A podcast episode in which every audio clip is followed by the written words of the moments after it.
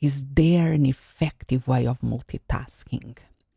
There was a nugget there that we didn't have time to speak during our conversation that I want to bring today here that has to do with multitasking.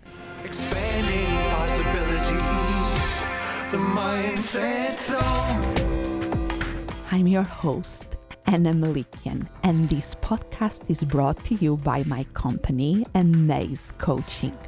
Our mission is to support individuals and organizations to increase their impact while avoiding burnout.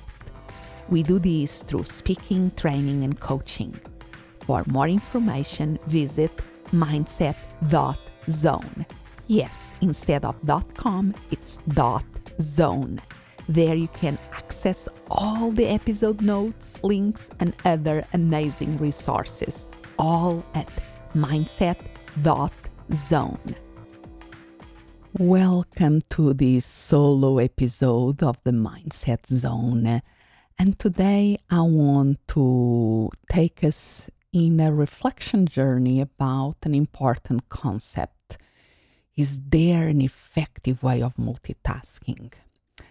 In one of my previous episodes, I had the, the pleasure of interviewing Nir Eyal, the author of the book Indistractable, and I really recommend that you listen to our conversation. We went uh, mm, deep into his book Indistractable, into the mindset behind destruction and being indistractable.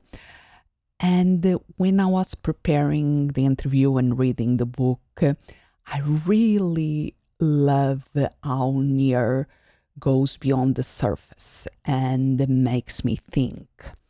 And there was a nugget there that we didn't have time to speak during our conversation that I want to bring today here that has to do with multitasking.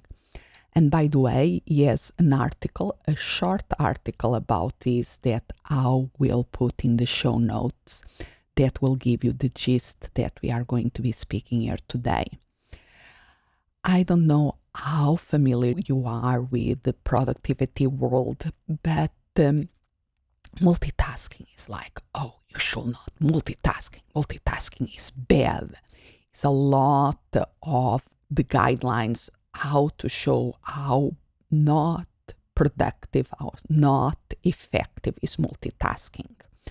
And I speak about this in many of my trainings when I work uh, with uh, from entrepreneurs to professionals. I even have an experiential exercise that I do to show how not effective is multitasking. And I'm going to guide you through this experiential exercise. Please, if you are driving, do this later when you are in a safe place. Just be patient for the next two minutes.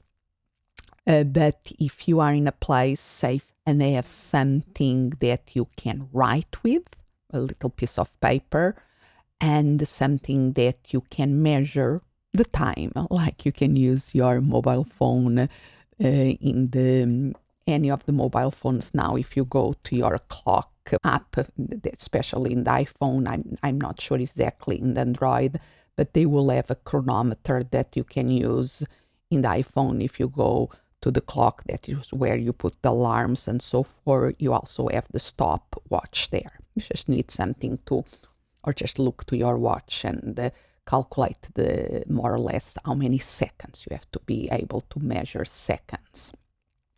So once you have this, just write in a piece of paper in a line. So we are doing five columns five names. I'm going to give you an example of names. You can do other names, names of people. The important thing is that the names should be different number of letters. So you can write Morgan. So in one line with space below to do the exercise. So you write, imagine five columns, and in the top, in the heading of the columns, you have Morgan, Jeremy, Cassie, Zina, Mitchell, and Andrew. I repeat Morgan, Jeremy, Cassie, Zina, Mitchell, Andrew. You can use other names and don't worry about spelling. You just have to have um, a table with the in the adding of the of that table five names. Okay. So now is when you take your chronometer, anything to measure the time, so can be a stopwatch, and you start or you see the time, the start, and you the first part of the exercise is very simple. You are going just to copy the names and measure how long it takes to copy the names with an handwriting that another person can read. Okay? So you can start, and I'm going to be doing this here live too. Just let's copy the names and see how long it takes us to copy the names in an handwriting that another person can read. Let's start.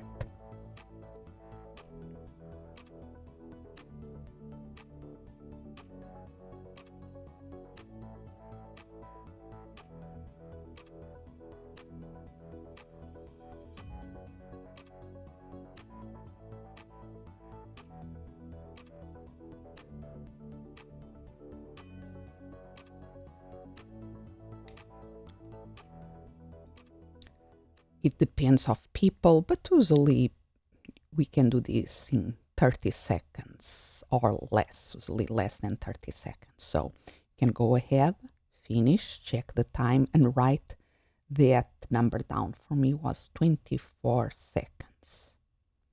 Okay? Now you are ready to the second part of this exercise. You are going to copy the same names as before, but in a different way. You are going to write the first letter of the first name, then move to the second name and write the first letter, move to the third name. So, first letter of the first name is in this case M, then go to the second column and there will be J, and then C from Cassie. So the first letter of all the names first, then you come back to the first column and you go to the second letter of every name. And then after you have done all the second letters, you come to the first column and you write the third letter. Okay? And you do this and that you have to measure how long it is. I will make sure that in the show notes you will have also the explanation for this and where I learned this exercise. This was in a productivity book um, on emailing and that was a, really a short but powerful book. So I will put the reference there. So let's reset. I'm resetting here my stopwatch and I'm going to do it here with you.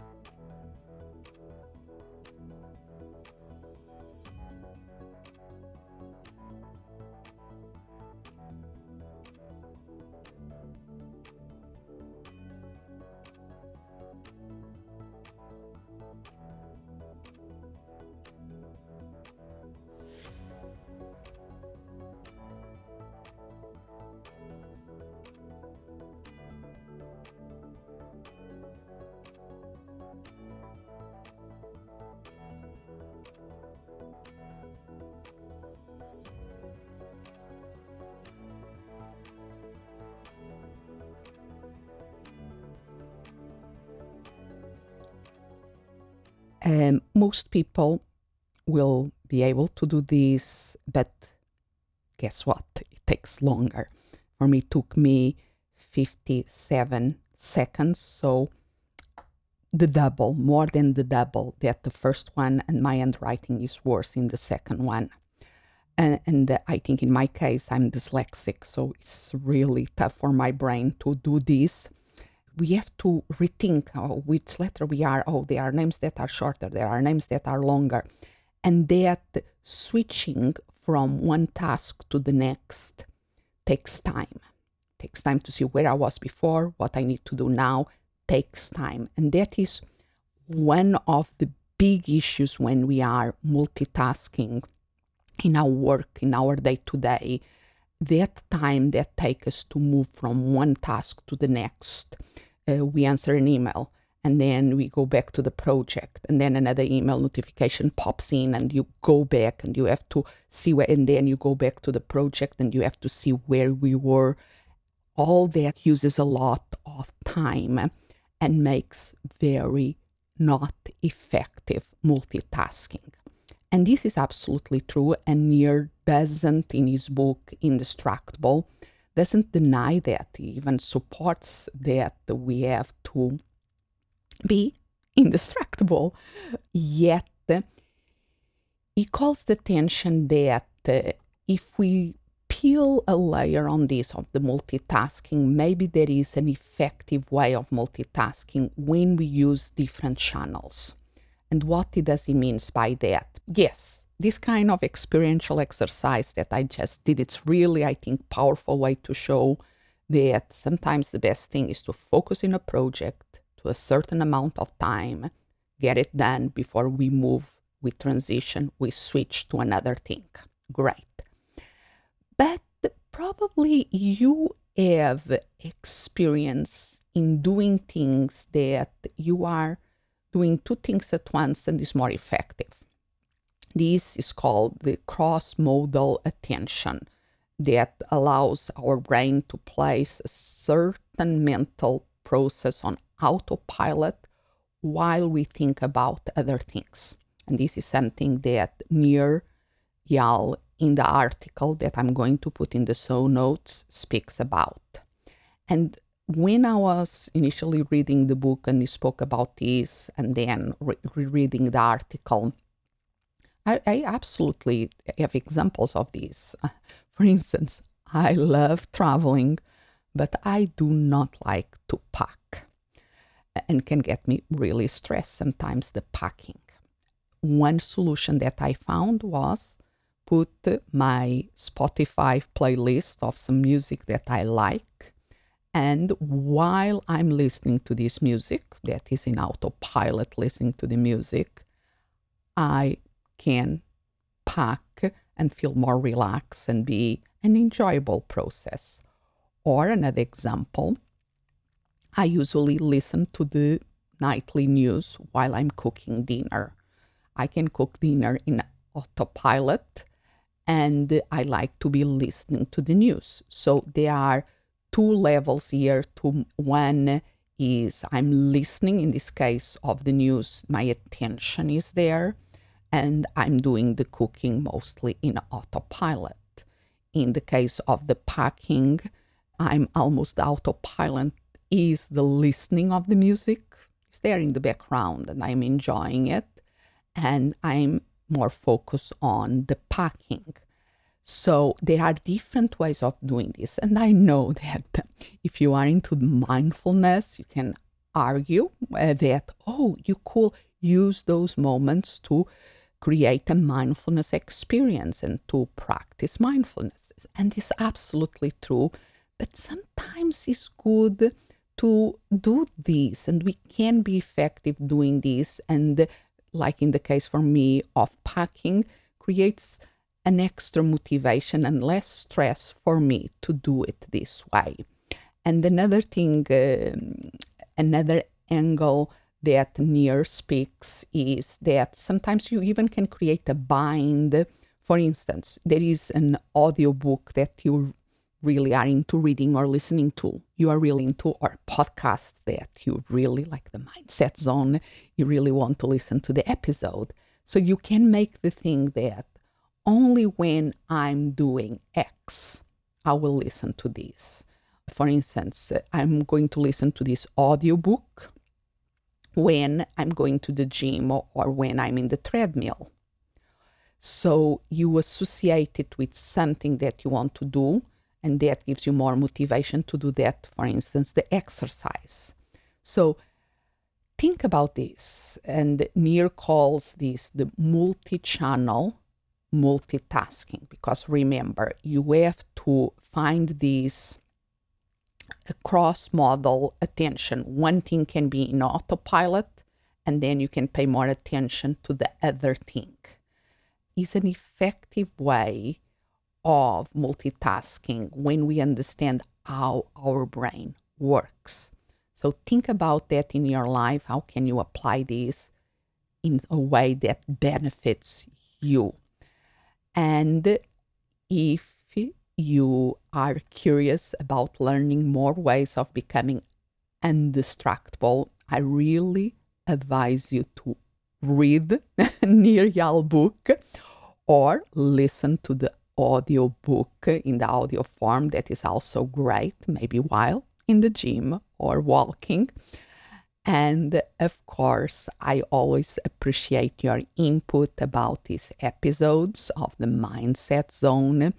You can reach me at Ana, A-N-A, at mindset.zone with any comments about what you are listening here.